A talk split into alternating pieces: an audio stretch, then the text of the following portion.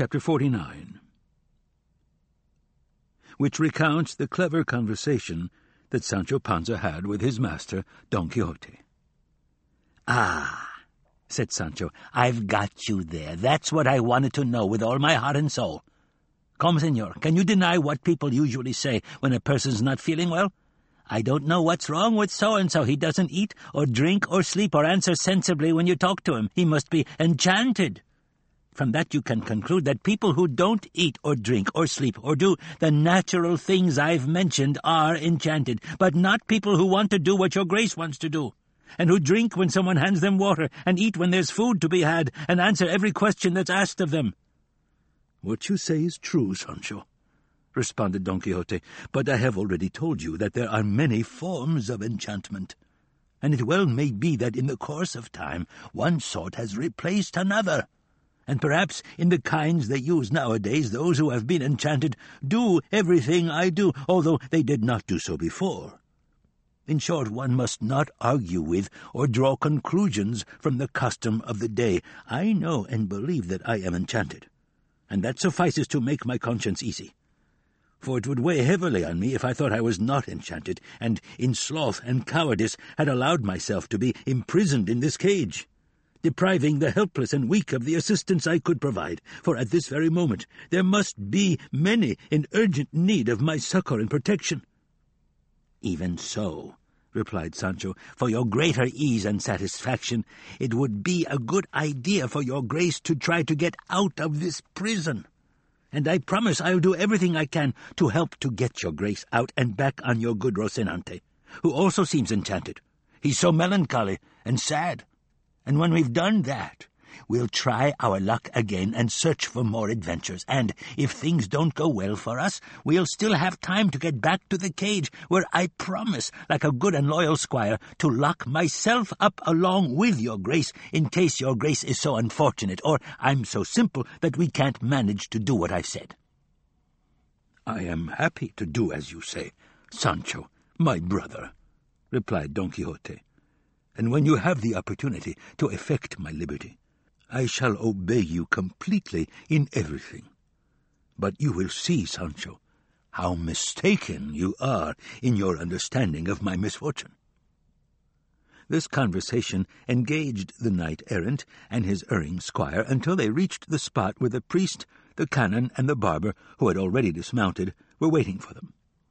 The driver unyoked the oxen from the cart, and allowed them to roam free in that green and peaceful place whose freshness was so inviting, if not to persons as enchanted as Don Quixote, then to those as capable and clever as his squire, who pleaded with the priest to allow his master out of the cage for a while, because if they did not let him out, his prison would not be as clean as decency demanded for a knight like his master.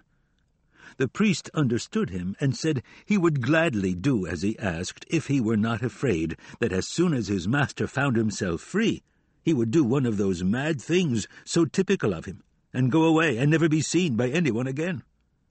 I'll guarantee that he won't run away, responded Sancho. And I'll guarantee that and more, said the canon, if he gives me his word as a gentleman and a knight that he will not go away from us until we agree he can.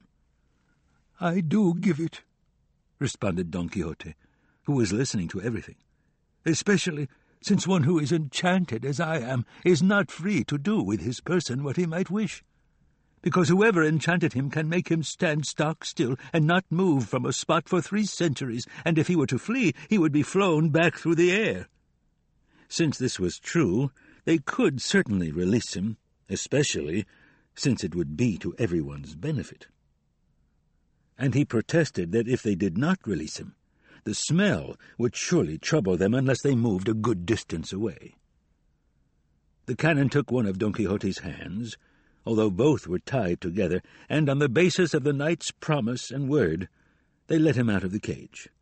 And he was infinitely and immensely happy to find himself free, and the first thing he did was to stretch his entire body, and then he went up to Rocinante, slapped him twice on the haunches, and said, I still hope to God and his blessed mother, O flower and paragon of horses, that we soon shall see ourselves as we wish to be, you with your master on your back, and I mounted on you and exercising the profession for which God put me in this world. And having said this, Don Quixote moved away with Sancho to a remote spot, and returned much relieved, and even more desirous of putting his squire's plan into effect. The canon looked at him, marvelling at the strangeness of his profound madness, and at how he displayed a very fine intelligence when he spoke and responded to questions. His feet slipping from the stirrups, as has been said many times before, only when the subject was chivalry.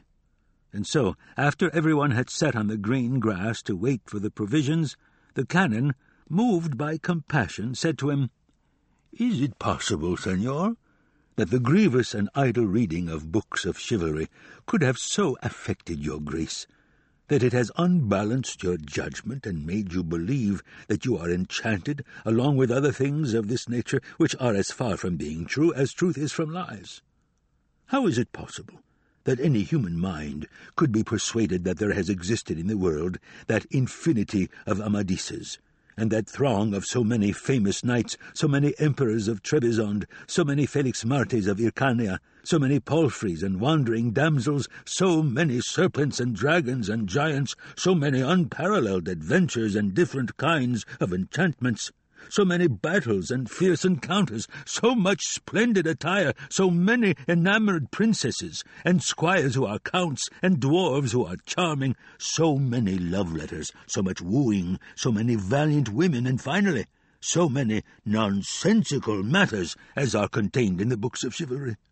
For myself, I can say that when I read them, as long as I do not set my mind to thinking that they are all frivolous lies, I do derive some pleasure from them, but when I realize what they actually are, I throw even the best of them against the wall, and would even toss them in the fire if one were near, and think they richly deserved the punishment for being deceptive and false, and far beyond the limits of common sense like the founders of new sects and new ways of life, and for giving the ignorant rabble a reason to believe and consider as true all the absurdities they contain.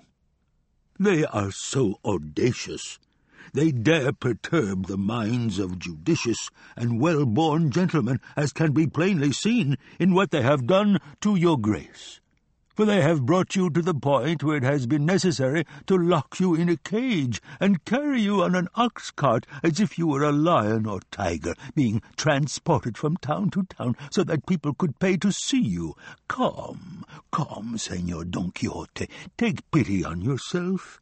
Return to the bosom of good sense, and learn to use the considerable intelligence that heaven was pleased to give you, and devote your intellectual talents to another kind of reading that redounds to the benefit of your conscience and the increase of your honour. And if, following your natural inclination, you still wish to read books about great chivalric deeds, read Judges in Holy Scripture and there you will find magnificent truths and deeds, both remarkable and real. Lusitania had a Viriato, Rome had a Caesar, Carthage a Hannibal, Greece an Alexander, Castilla a Count Fernan Gonzalez, Valencia a Cid, Andalusia a Gonzalo Fernandez, Extremadura a Diego Garcia de Paredes, Jerez a Garcia Perez de Vargas, Toledo a Garcilaso, Sevilla a Don Manuel de Leon. Reading about their valorous deeds can entertain, instruct, delight, and astonish the highest minds. This would certainly be a study worthy of your Grace's intelligence, Senor Don Quixote. And from it you would emerge learned in history, enamoured of virtue, instructed in goodness, improved in your customs, valiant but not rash, bold and not cowardly, and all of this would honor God and benefit you, and add to the fame of La Mancha, where, I have learned, your grace has his origin and birthplace. Don Quixote listened very attentively to the canon's words, and when he saw that he had concluded, he looked at him for a long time, and said, It seems to me, senor, that the intention of your grace's discourse has been to persuade me that there have been no knights errant in the world, and that all the books of chivalry are false, untrue, harmful, and of no value to the nation.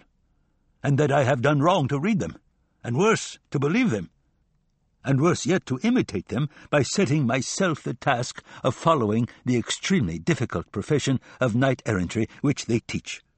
And you deny that there ever were Amadises in the world, whether of Gaul or of Greece, or any of the other knights that fill the writings. That is precisely what I meant. What you have said is absolutely correct, said the canon. To which Don Quixote responded, Your Grace also said that these books have done me a good deal of harm, for they turned my wits and put me in a cage.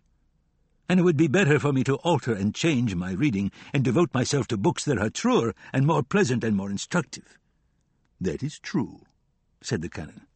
Well, then, replied Don Quixote, it is my opinion that the one who is deranged and enchanted is your grace, for you have uttered so many blasphemies against something so widely accepted in the world as true, that whoever denies it, as your grace has done, deserves the same punishment that your grace says you give to books when you read them and they anger you. Because wanting to convince anyone that there was no Amadis in the world, or any of the adventuring knights who fill the histories, is the same as trying to persuade that person that the sun does not shine, ice is not cold, and the earth bears no crops. For what mind in the world can persuade another that the story of Princess Floripes and Guy de Bourgogne is not true, or the tale of Fierabras and the Bridge of Mantible, which occurred in the time of Charlemagne, and is as true as the fact that it is now day? If that is a lie, it must also be true that there was no Hector, no Achilles, no Trojan War, no twelve peers of France, no King Arthur of England, who was transformed into a crow, and whose return is awaited in his kingdom to this day. Who will go so far as to say that the history of Guarino Meschino is false, and the search for the Holy Grail, and that the loves of Don Tristan and Queen Isoult, and those of Guinevere and Lancelot are apocryphal? Even though there are persons who can almost remember having seen the Duenna Quintanona, who was the greatest pourer of wine in Great Britain. And this is so true that I remember my paternal grandmother saying, whenever she saw a lady with a formal headdress, My boy, she looks like the Duenna Quintanona. And from this I argue that she must have known her, or at least seen a portrait of her. And who can deny the truth of the history of Pierres and the beautiful Magalona? For even today one can see in the royal armoury the peg, slightly larger than a carriage pole, with which the valiant Pierres directed the wooden horse as he rode it through the air and next to the peg is the saddle of Babieca, and at Roncesvalles there is Roland's horn, the size of a large rafter, from which one can infer that there were twelve peers, and a Pierres, and a Cid, and other knights like them, the ones that people say go searching for adventures. If you deny that, you will also tell me it is not true that the valiant Lusitanian Juan de Merlo was a knight-errant who went to Burgundy and fought at the city of Arras with the famous lord of Charny, called Monsignor Pierres, and then in the city of Bâle with Monsignor Henri de Remestan, emerging from both undertakings victorious and covered with honour and fame. You will deny the adventures and challenges also carried out in Burgundy by the valiant Spaniards Pedro Barba and Gutierre Quijada from whom I am descended directly through the male line, when they conquered the sons of the Count of San Polo. You will deny as well that Don Fernando de Guevara went to seek adventures in Germany, where he fought with Messire Jorge, a knight in the house of the Duke of Austria. You will say that the jousts of Suero de Quiñones at the pass were a deception, and you will deny the feats of Monsignor Luis de Falces against Don Gonzalo de Guzman, a Castilian knight as well as many other deeds performed by Christian knights from these kingdoms and from foreign ones, deeds so authentic and true that I say again that whoever denies them must be lacking in all reason and good sense. The canon was astonished when he heard Don Quixote's mixture of truth and falsehood, and saw how well informed he was regarding everything related to and touching on the exploits of knight errantry. And so he responded, I cannot deny, Senor Don Quixote, that some of what your grace has said is true, especially with regard to Spanish knights errant.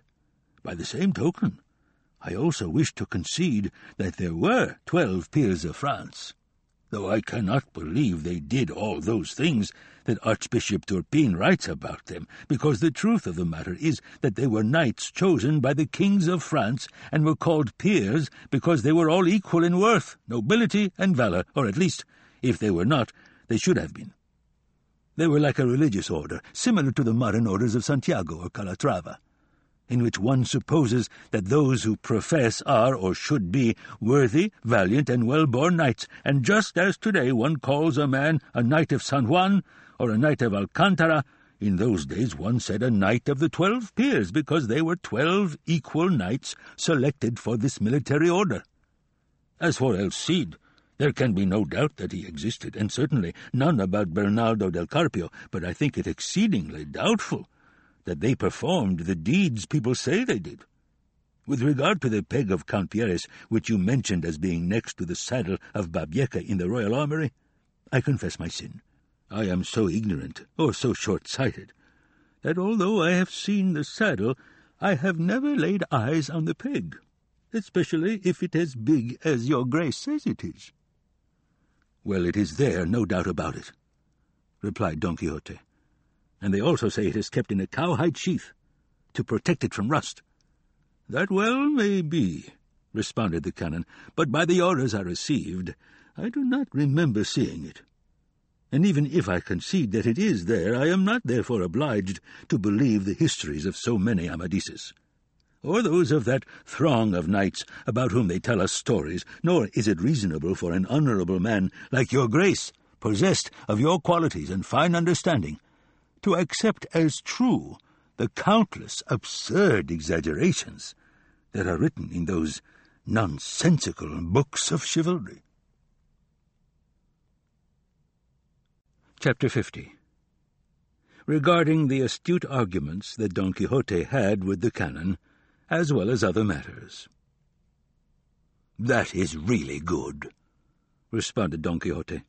Books that are printed with a royal license, and with the approval of those officials to whom they are submitted, and read to widespread delight, and celebrated by great and small, poor and rich, educated and ignorant, low-born and gentry, in short, by all kinds of persons of every rank and station. Can they possibly be a lie, especially when they bear so close a resemblance to the truth? And tell us about the father, the mother, the nation, the family, the age, the birthplace, and the great deeds, point by point and day by day, of the knight or knights in question.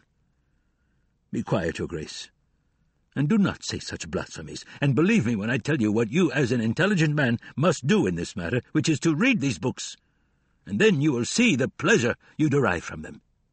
If you do not agree, then tell me, is there any greater joy than seeing before our very eyes, you might say, a great lake of boiling pitch. And in it, swimming and writhing about, there are many snakes, serpents, lizards, and many other kinds of fierce and fearsome creatures. And from the middle of the lake there comes an extremely sad voice, saying, Thou, O knight, whosoever thou mayest be, who looketh upon this fearful lake, if thou wishest to grasp the treasure hidden beneath these ebon waters, display the valour of thy mighty heart, and throw thyself into the midst of its black and burning liquid. For if thou wilt not, thou canst not be worthy of gazing upon the wondrous marvels contained and enclosed within the seven castles of the seven enchantresses which lieth beneath this blackness. And no sooner has the knight heard the fearsome voice than without hesitating or stopping to consider the danger he faces, and without even stripping off the weight of his heavy armour, he commends himself to God and his lady, and throws himself into the middle of the boiling lake. And when he cannot see or imagine where he will land, he finds himself among flowering meadows, even more beautiful than the Elysian fields. There it seems to him that the sky is more translucent, and the sun shines with a new clarity.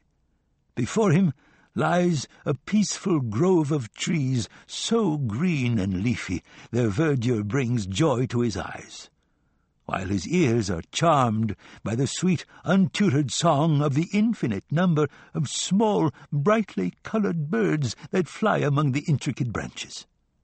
Here he discovers a brook, whose cool waters, like liquid crystal, run over fine sand and white pebbles that seem like sifted gold and perfect pearls. There he sees a fountain artfully composed of vari-coloured jasper and smooth marble. Over there he sees another fountain, fashioned as a grotto, where tiny clam shells and the coiled white and yellow houses of the snail are arranged with conscious disorder and mixed with bits of shining glass and counterfeit emeralds, forming so varied a pattern that art imitating nature here seems to surpass it. Suddenly, there appears before him a fortified castle, or elegant fortress, whose walls are made of solid gold its parapets of diamonds, its doors of sapphires. In short, it is so wonderfully built that although its materials are nothing less than diamonds, carbuncles, rubies, pearls, gold, and emeralds, its workmanship is even finer. And after this, is there any more marvellous sight than seeing a good number of damsels come out through the gate of the castle, wearing dresses so splendid and sumptuous that if I began now to describe them, as the histories do, I should never finish. And then the maiden who seems the leader among them takes by the hand the bold knight who threw himself into the boiling lake, and, without saying a word, guides him inside the rich fortress or castle and has him strip as naked as the day as he was born, and bathes him in warm water, and then smooths his entire body with sweet-smelling ointments, and dresses him in a shirt of finest silk, all fragrant and perfumed, and then another damsel comes and covers his shoulders with a cloak that, they say, is worth at least a city and even more. What better sight, after all this, than when we are told that he is taken to another chamber where he finds tables laid so lavishly he is stunned and amazed. Observe him as he pours over his hands water that is distilled with ambergris and scented flowers, and see him sit on a chair of ivory and watch him being served by all the damsels, who maintain a wondrous silence as they bring him so many different foods, so exquisitely prepared that appetite does not know where to place its hands.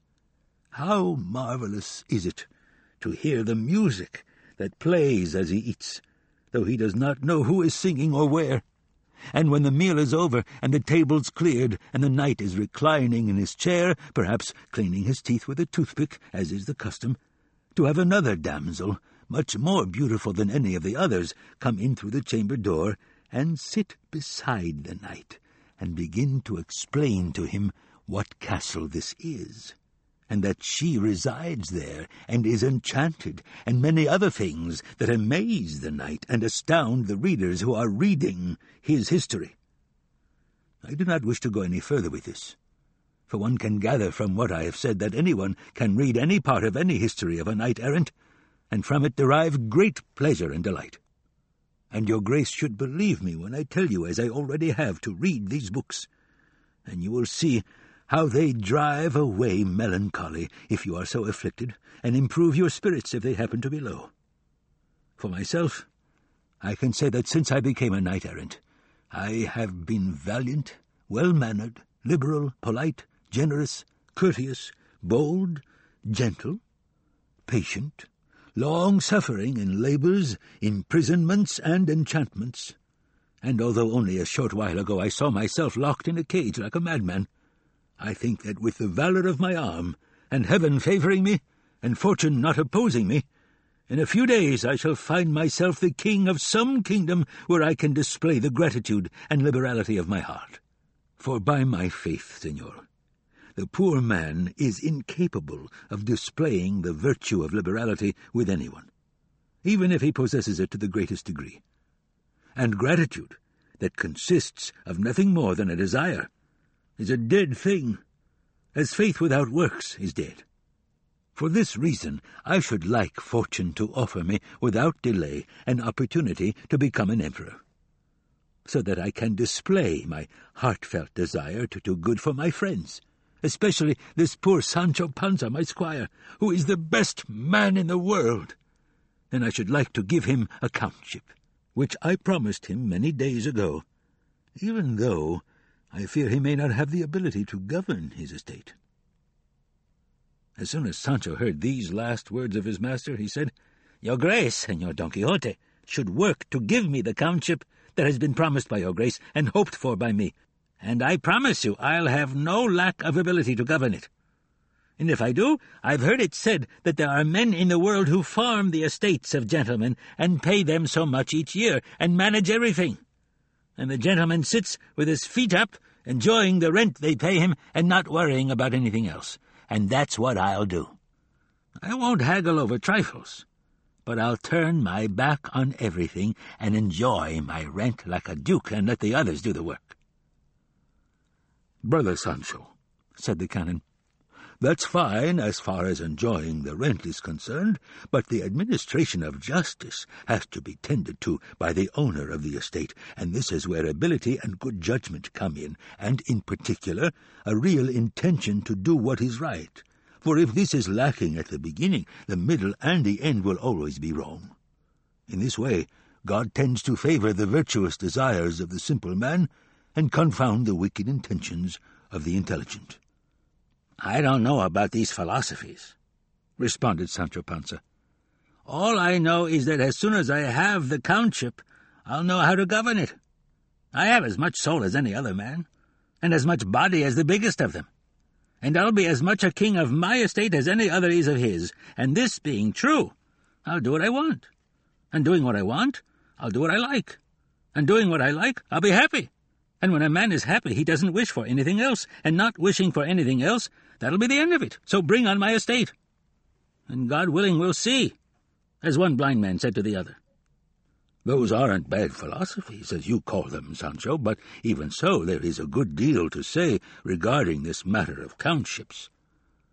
To which Don Quixote replied, I do not know if there is more to say. I am guided only by the example of the great Amadis of Gaul, who made his squire Count of Insula Firme, Therefore I can, without scruple or question of conscience, make a count of Sancho Panza, who is one of the best squires a knight-errant ever had.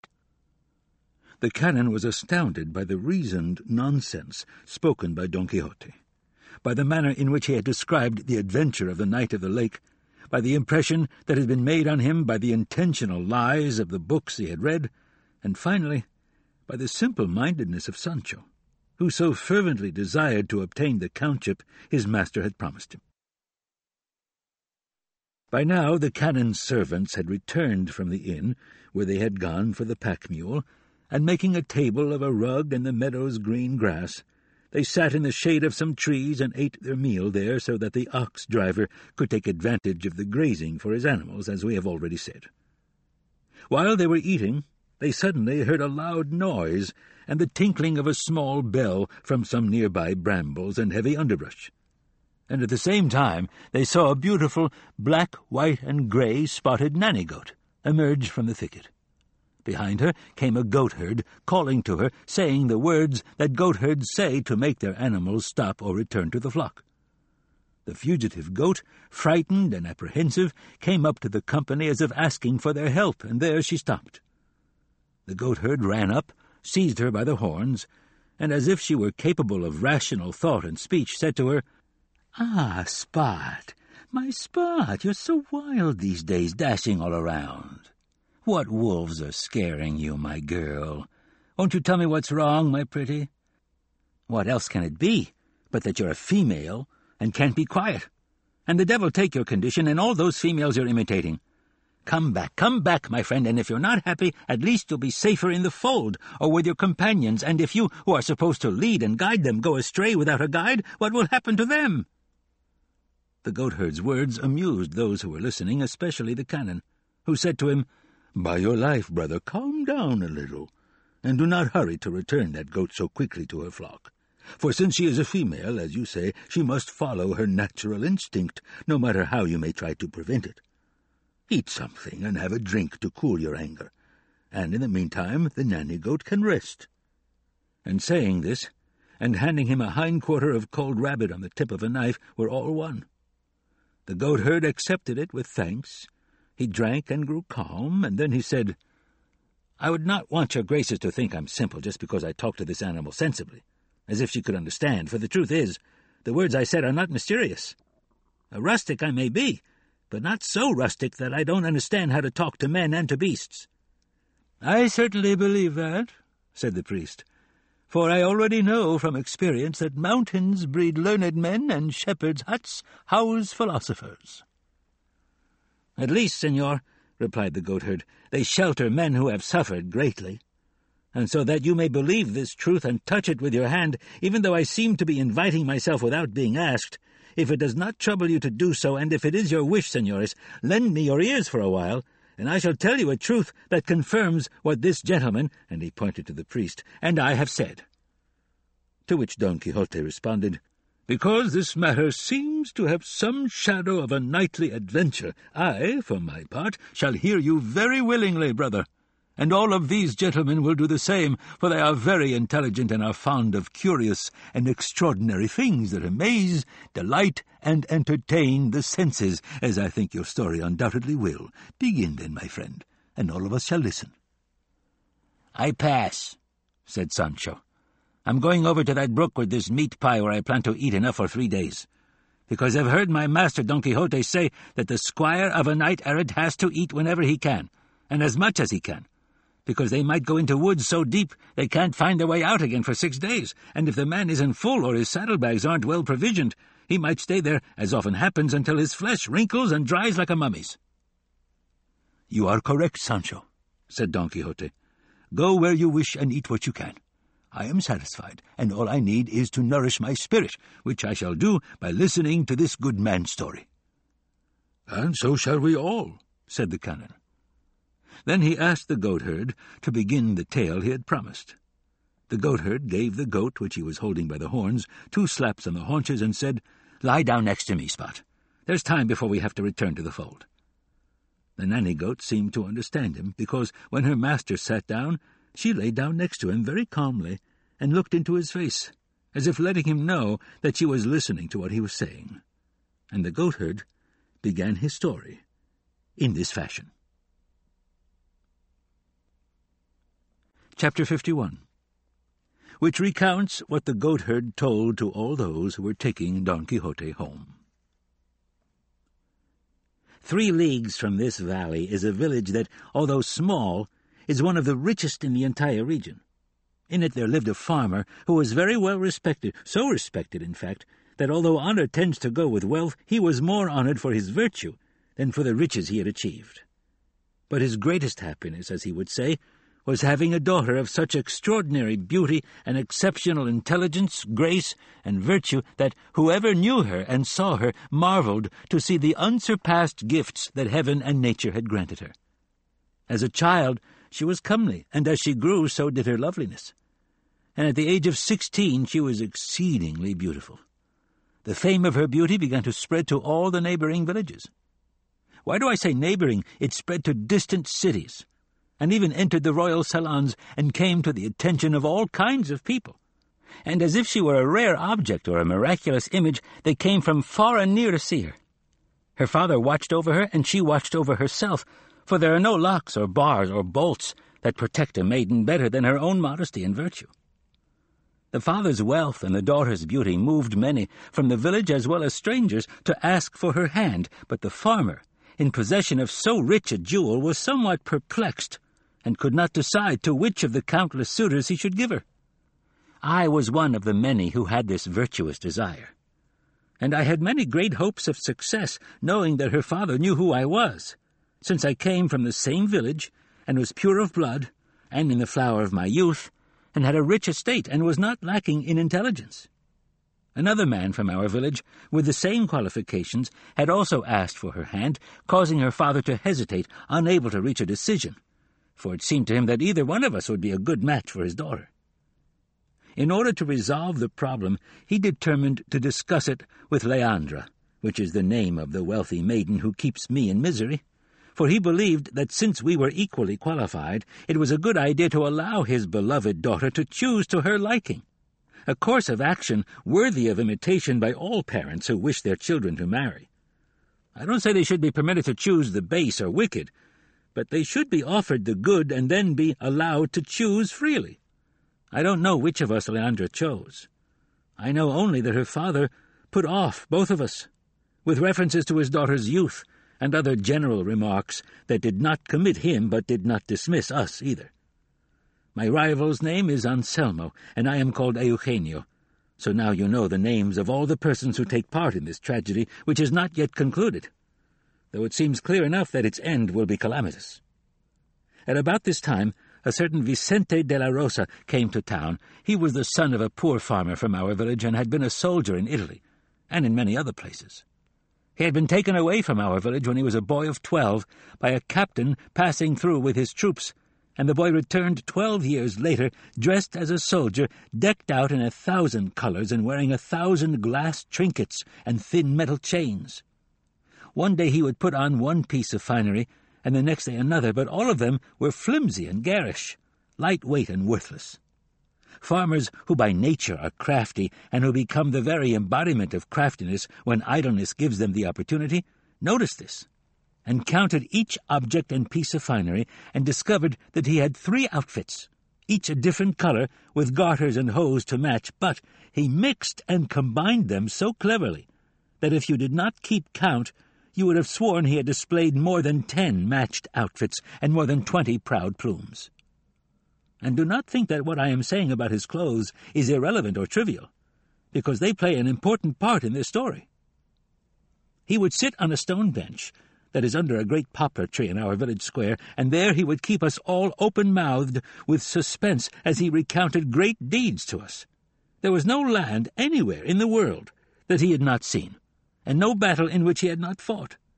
He had killed as many Moors as live in Morocco and Tunis, and had engaged in more single combat than Gante and Luna. Diego Garcia de Paredes, and another thousand men he named, and from all of them he had emerged victorious, without shedding a single drop of blood. On the other hand, he would show us the scars of wounds, and even though we could not make them out, he let us know that they had been caused by shots from flintlocks in various battles and skirmishes. Finally, with unparalleled arrogance, he would address his equals, even those who knew him, as vos, saying that his father was his fighting arm, his lineage his deeds, and as a soldier he owed nothing to no man, not even the king. In addition to this arrogance, he was something of a musician who could strum a guitar so well that some said he could make it speak. But his talents did not end here. He also was a poet, and for each trivial event in the village, he would compose a ballad at least a league and a half long. This soldier, then, whom I have just described, this Vicente de la Rosa, this brave gallant, this musician and poet, was often seen and observed by Leandra from a window in her house that overlooked the square. She became infatuated with the glitter of his bright clothes and enchanted by his ballads, for he made twenty copies of each one he composed. She heard of the deeds that he himself attributed to himself, and finally, as the devil must have ordained, she fell in love with him before the presumptuousness of asking for her hand had even occurred to him. And since in matters of love no affair is easier to conclude successfully than the one supported by the lady's desire. Leandra and Vicente easily reached an understanding, and before any of her many suitors became aware of her desire, she had satisfied it by leaving the house of her dearly loved father, for she has no mother, and fleeing the village with the soldier, who emerged more triumphant from this undertaking than from the many others he had claimed for himself. This turn of events astonished the entire village as well as anyone who even heard about it. I was stunned. Anselmo shocked, her father grief-stricken, her kinfolk humiliated, the law solicitous, and its officers alert. They took to the roads, searched the woods and everything they ran across, and at the end of three days they found the capricious Leandra in a cave in the wild, wearing only her chemise, and without the great quantity of money and precious jewels she had taken from her house.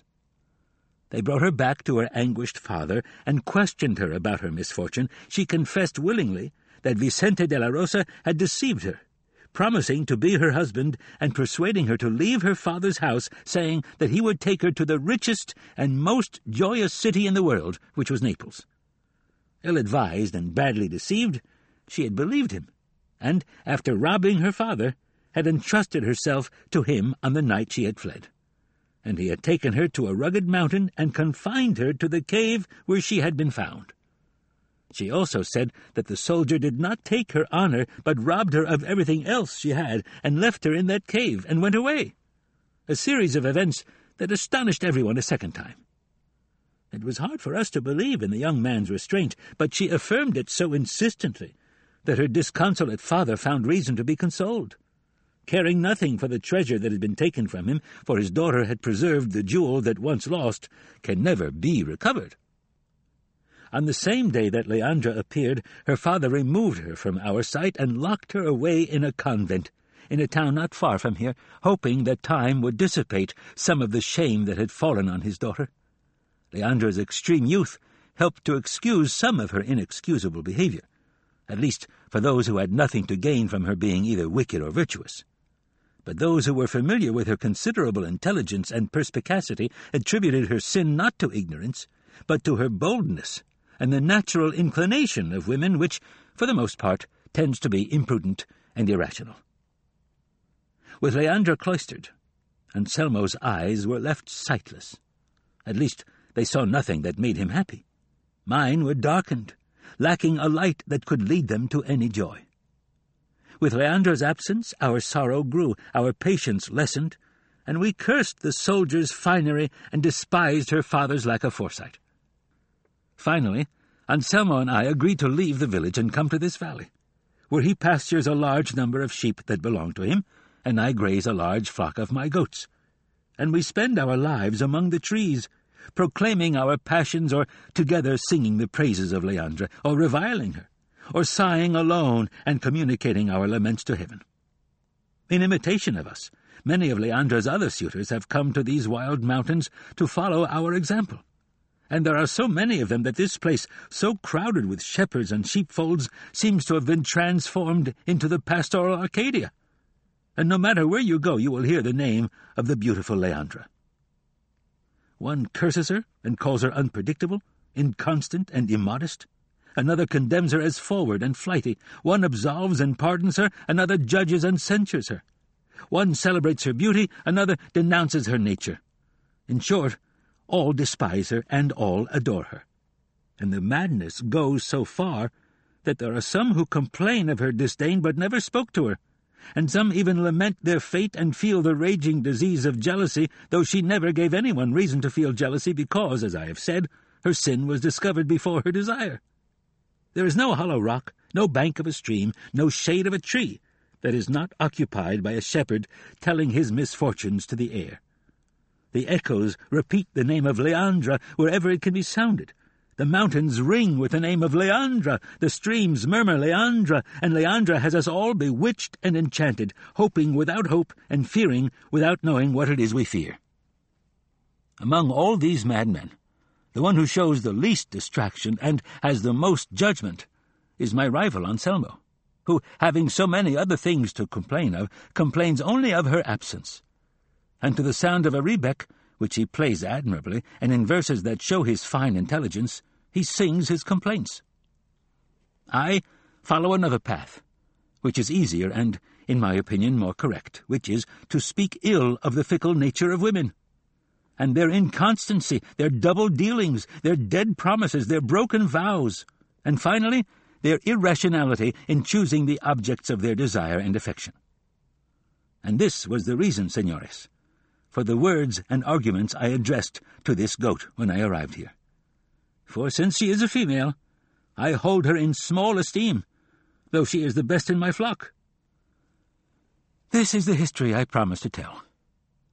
If I have gone on too long, I will not give short shrift to serving you. My sheepfold is close by, and there I have fresh milk and delicious cheese, and a variety of seasonal fruits, as pleasing to the sight as to the taste. Chapter 52 Regarding the quarrel that Don Quixote had with the goatherd, as well as the strange adventure of the penitents, which he brought to a successful conclusion by the sweat of his brow. The tale of the goatherd pleased all who heard it especially the canon, who, with remarkable curiosity, noted the manner in which he had told it, for he was as far from resembling a rustic goatherd as he was close to seeming an intelligent courtier, and so he said that the priest was absolutely correct when he claimed that the mountains bred educated men. Everyone paid compliments to Eugenio, but the most liberal in doing so was Don Quixote, who said to him, There can be no doubt, brother goatherd, that if I were able to embark upon a new adventure, I wouldst begin immediately to bring thine to a happy conclusion. For despite the abbess and all those who might wish to prevent it, I would rescue Leandra from the convent, where she is surely held against her will, and place her in thy hands, so that thou couldst do with her as thou wouldst, and as it pleaseth thee, always, however, adhering to the laws of chivalry, which commandeth that no damsel shall have any offence whatsoever committed against her person. And I trusteth in God our Lord, that the power of an evil enchanter is not so great, that it canst not be overcome by that of another enchanter with more virtuous intentions. And when that happeneth, I vow to give thee my help and assistance, as I am obliged to do by my profession, which is none other than favouring the weak and helpless.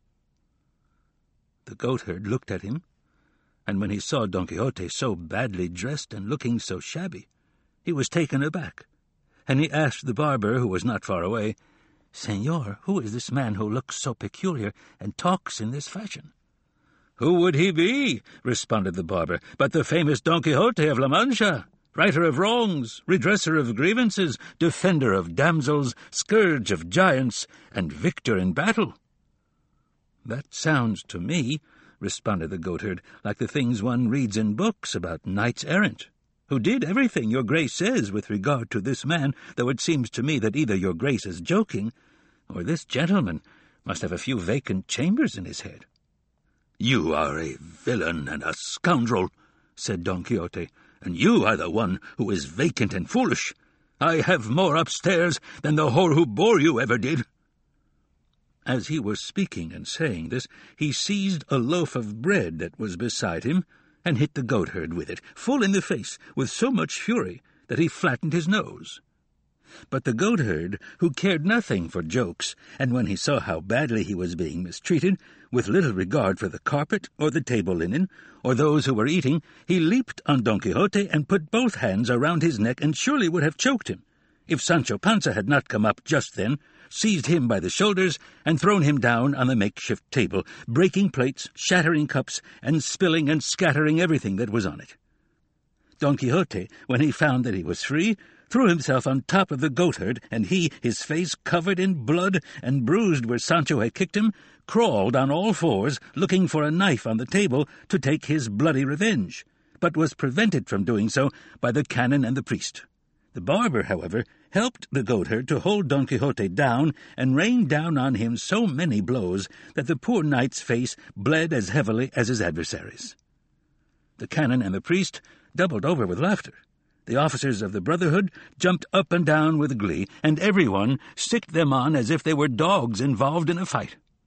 Only Sancho Panza despaired, because he could not shake free from one of the canon's servants who prevented him from helping his master. In short, everyone was diverted and amused, except for the two who were flailing away at each other, when they heard a trumpet, a sound so mournful it made them turn toward the place where it seemed to originate. But the one most aroused by the sound was Don Quixote, and though he lay beneath the goatherd, much against his will and more than a little battered, he said to him, Brother demon, for it is not possible that you are anything else, since you have had sufficient power and strength to overcome mine. I implore you, let us call a truce, for no more than an hour, because it seems to me that the dolorous sound of the trumpet reaching our ears summons me to a new adventure. The goatherd, who by this time was weary of hitting and being hit, released him immediately and Don Quixote rose to his feet as he turned toward the sound, and suddenly saw many men dressed in white in the manner of penitents coming down a slope. In fact, that year the clouds had denied the earth their moisture, and in every village and hamlet in the region there were processions, rogations, and public penances asking God to open the hands of his mercy and allow it to rain. To this end, the people from a nearby village were coming in procession to a holy hermitage located on one of the hills that formed the valley. Don Quixote saw the strange dress of the penitents, and not recalling the countless times he must have seen them in the past, he imagined that this was the start of an adventure, and since he was a knight-errant, he alone could undertake it. And this idea was confirmed for him when he thought that an image draped in mourning that they were carrying was actually a noble lady carried away against her will by those cowardly and low-born villains. No sooner had this thought passed through his mind than he rushed over to Rocinante, who was grazing, removed the bridle and shield from the forebow of his saddle, and had the bridle on him in a moment. He asked Sancho for his sword, mounted Rocinante, grasped his shield, and called in a loud voice to all those present, Now, my valiant companions, you will see how important it is that there be knights in the world who profess the order of knight-errantry. Now I say that you will see, in the liberty of that good lady held captive there, how knights errant are to be esteemed. As he said this, he pressed Rocinante with his thighs, because he had no spurs, and at a brisk canter, for nowhere in this true history do we read that Rocinante ran at a full gallop. He rode out to his encounter with the penitents, although the priest, the canon, and the barber did what they could to stop him. To no avail, nor was he stopped by the shouts of Sancho, who cried, Where are you going, Senor Don Quixote? What demons in your heart incite you to attack our Catholic faith? Oh, look, devil, take me and see that it's a procession of penitents, and the lady they're carrying on the platform is the holy image of the Blessed Virgin. Think, senor, about what you're doing, because this time it really isn't what you think. Sancho's efforts were all in vain because his master was so determined to reach the figures and sheets and to free the lady in mourning that he did not hear a word, and if he had, he would not have turned back, even if the king had ordered him to. And so he reached the procession and reined in Rocinante, who already wanted to rest for a while, and in a hoarse, angry voice he cried, Oh, you who keep your faces covered, perhaps because you are evil, attend and hear what I wish to say to you. The first to stop were those carrying the image, and one of the four clerics intoning the litanies saw the strange appearance of Don Quixote, the skinniness of Rocinante, and other comic features that he noticed and discovered about the knight, and responded by saying, Good brother, if you want to say something, say it quickly, because these brethren are disciplining their flesh, and we cannot listen to anything, nor is it right for us to do so, unless it is so brief that it can be said in two words. I shall say it in one, replied Don Quixote, and it is this.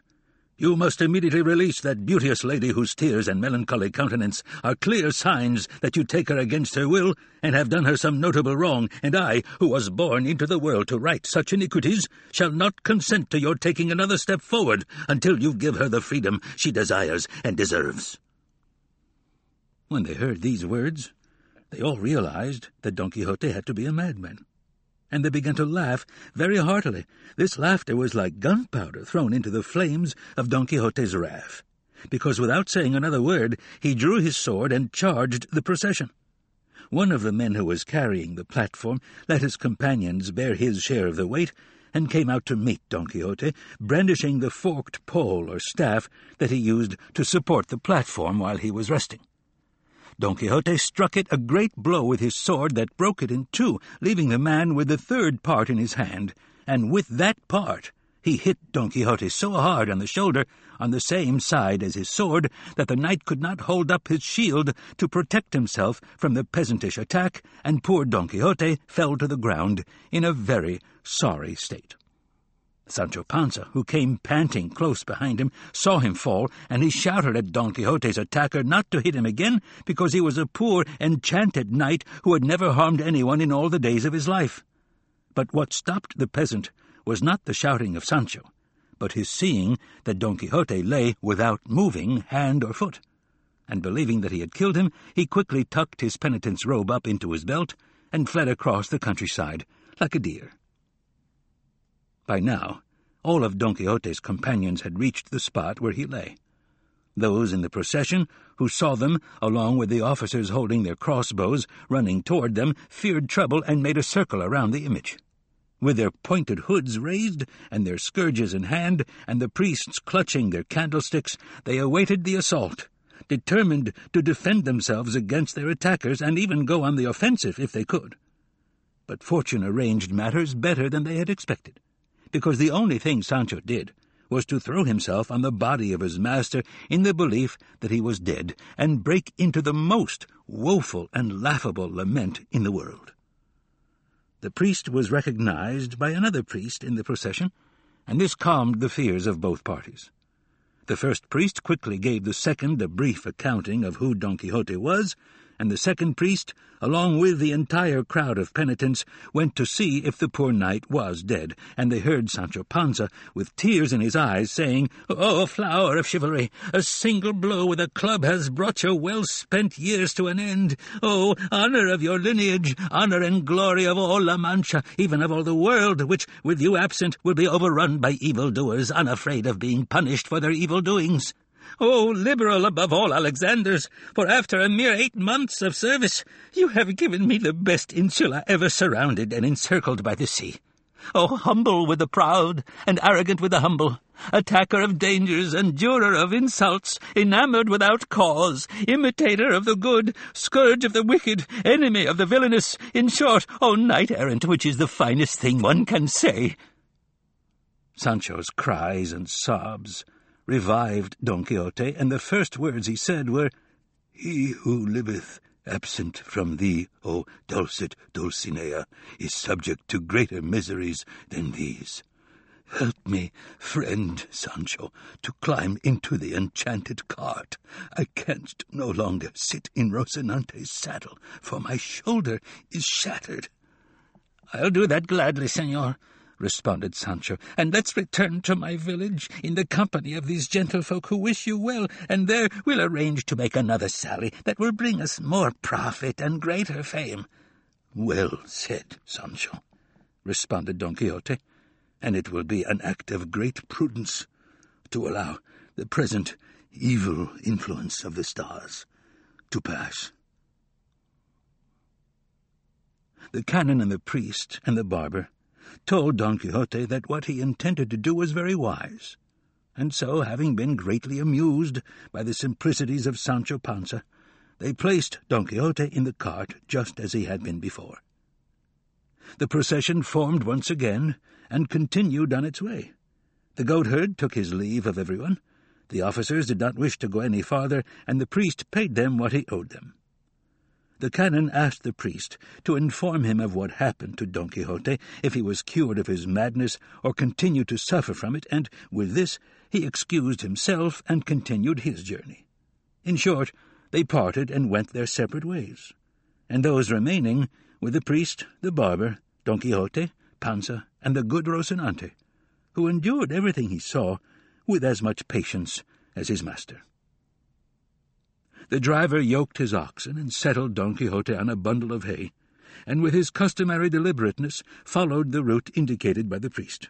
And in six days they reached Don Quixote's village, which they entered in the middle of the day, which happened to be Sunday, when everyone was in the square, and the cart carrying Don Quixote drove right through the middle of it. Everyone hurried to see what was in the cart, and when they recognized their neighbor, they were astounded and a boy ran to give the news to the housekeeper and niece that their uncle and master had arrived, skinny and yellow, and lying on a pile of hay in an ox cart. It was a pitiful thing to hear the cries of the two good women, to see how they slapped themselves and cursed once again the accursed books of chivalry, all of which started all over again when they saw Don Quixote come through the door. At the news of Don Quixote's arrival, Sancho Panza's wife came running, for she had already learned that her husband had gone away with him to serve as his squire, and as soon as she saw Sancho, the first thing she asked was if the donkey was all right. Sancho responded that he was better than his master. Thanks be to God, she replied, for all his mercies. But now tell me, my friend, what have you earned after all your squiring? Have you brought me a new overskirt? Did you bring nice shoes for your children? I didn't bring anything like that, dear wife, said Sancho, though I do have other things that are more valuable and worthwhile. That makes me very happy, she responded. Show me those things that are more valuable and worthwhile, my friend. I want to see them and gladden this heart of mine, which has been so sad and unhappy during all the centuries of your absence. I'll show them to you at home, said Panza. And for now be happy, because if it's God's will that we go out again in search of adventures, in no time you'll see me made a count, or the governor of an insula, and not any of the ones around here, but the best that can be found. May it please God, my husband, because we surely need it. But tell me, what's all this about insulas? I don't understand. Honey's not for the donkey's mouth, responded Sancho. In time you will, dear wife, and even be amazed to hear yourself called ladyship by all your vassals. What are you saying, Sancho, about ladyships, insulas, and vassals? responded Juana Panza, which was the name of Sancho's wife. They were not kin, but in La Mancha, wives usually take their husband's family name. Don't be in such a hurry, Juana, to learn everything all at once. It's enough that I'm telling you the truth, so sew up your mouth. I'll just tell you this in passing. There's nothing nicer in the world for a man than being the honored squire of a knight-errant seeking adventures, even though it's true that most don't turn out as well as the men would like, because out of a hundred that you find, ninety-nine tend to turn out wrong and twisted. I know this from experience, because in some I've been tossed in a blanket, and in others I've been beaten. But even so, it's a fine thing to be out looking for things to happen, crossing mountains, searching forests, climbing peaks, visiting castles, and staying in inns whenever you please, and not paying a devil's maravedi for anything. While Sancho Panza and Juana Panza, his wife, were having this conversation, Don Quixote's housekeeper and niece welcomed him and undressed him and put him in his old bed. He stared at them, his eyes transfixed, and did not understand where he was. The priest instructed the niece to look after her uncle with great care, and to be very sure she did not allow him to escape again, telling her all that they had been obliged to do to bring him home. At this, the two women began to cry out to heaven again, and to renew their curses of books of chivalry, and to ask heaven to throw the authors of so many lies and so much foolishness into the bottomless pit. In short, they were distraught and fearful that they would again find themselves without a master and an uncle at the very moment he showed some improvement. And in fact, it turned out just as they imagined.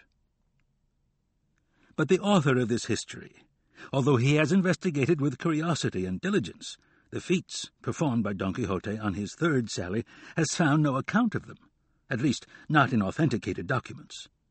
Their fame has been maintained only in the memories of La Mancha, which tell us that the third time Don Quixote left home, he went to Saragossa, and took part in some famous tourneys held in that city, and there things happened to him worthy of his valour and fine intelligence. Nor could he find or learn anything about Don Quixote's final end, and never would have if good fortune had not presented him with an ancient physician who had in his possession a leaden box that he claimed to have found in the ruined foundations of an old hermitage that was being renovated.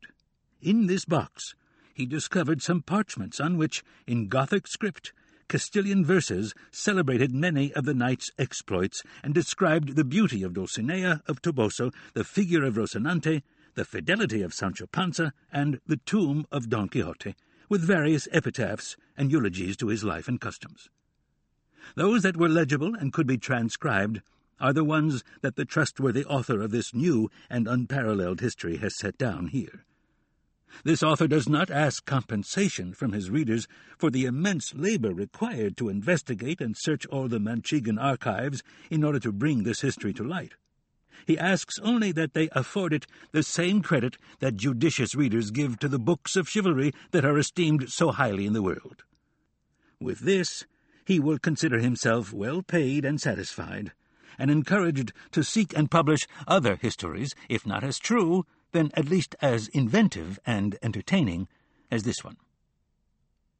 The first words written on the parchment discovered in the lead box were these the academicians of La Argamasilla in La Mancha, and the life and death of the valiant Don Quixote of La Mancha. Hoc scripserunt. Ignoramus academician of La Argamasilla, at the tomb of Don Quixote. Epitaph. The numbskull who so bravely draped La Mancha with more rich spoils than Jason brought to Crete, the mind that deemed the pointed vein to be needed when something blunter would be meet, the arm whose mighty power extends so far that from Cathay to Italian Gaeta's shore came the most awesome muse, the most aware who e'er graved verses on a plaque of bronze, he who left each Amadis behind, who turned his mighty back on Galaor and vanquished all in valour and in love, causing every Belianis to fall mute, who mounted Rocinante and went erring, lies here beneath this cold and marble stone. By the Fauner, academician of La Argamasilla. In laudem Dulcinei of Toboso. Sonnet. She, with the homely face of a kitchen wench, her bosom high, her gestures fierce and martial, is Dulcinea, queen of all Toboso, beloved of the mighty Don Quixote. For her sake he climbed every rugged peak of the great Sierra, and trod the countryside from famed Montiel to the green and grassy plain of Aranjuez, on foot, weary, in pain. The fault was Rocinante's. Oh, harsh the fate of this Manchegan lady and her knight, errant and unvanquished. In tender youth she left her beauty behind her when she died, and he, though his name's inscribed in snowy marble, could not escape the piercing toils of love. By Capricious, the most discerning academician of La Argamasilla, in praise of Rocinante, the horse of Don Quixote of La Mancha. Sonnet. Upon the proud and gleaming diamond throne, where mighty Mars leaves footprints marked in blood, the mad Manchegan plants his noble banner that flutters still with strength so rare and strange, and there he hangs his arms, the sharp-edged steel that devastates and cleaves and cuts in twain. New feats of arms, but art must now invent a new style for this newest paladin. And if Gaul boasts and brags of Amadis, whose brave descendants glory brought to Greece, and spread her fame and triumph far and wide, today, in the chamber where Bellona reigns, she crowns the brave Quixote, and for his sake La Mancha's honoured more than Greece or Gaul. Ne'er may these glories bear oblivion's stain, for even Rocinante, in gallantry, surpasses Brilladoro and Bayardo by Macher, Argamasillan academic, to Sancho Panza. Sonnet. This is Sancho Panza, in body small, but great in valour, a miracle most strange. He was, I swear and certify to you, the simplest squire the world has ever seen. A hair's breadth away from being a count. But insolence and insult, a miser's world, a greedy time, conspired all against him, for a donkey ne'er is spared that injury. He rode that ass, and pardon the expression, a gentle squire behind an even gentler horse named Rocinante and his master. Oh, how we mortals wait and hope in vain! At first, how sweet the promise, then bitterly it vanishes in shadow, smoke, and dream. By Devolquin, academician of La Argamasilla, at the tomb of Don Quixote. Epitaph here lies the famous knight, errant and badly bruised, and borne by Rocinante down many a primrose path. Sancho Panza, the simple, lies here too, beside him, the squire most loyal and true, who ever plied the trade. By Tic-Tac, academician of La Argamasilla, at the tomb of Dulcinea of Toboso. Epitaph. Here rests the fair Dulcinea, once rosy-fleshed and plump, now turned to dust and ashes by fearful, hideous death. She came of unsullied stock, with a hint of nobility, the pure passion of great Quixote, and the glory of her home. These were the verses that could be read.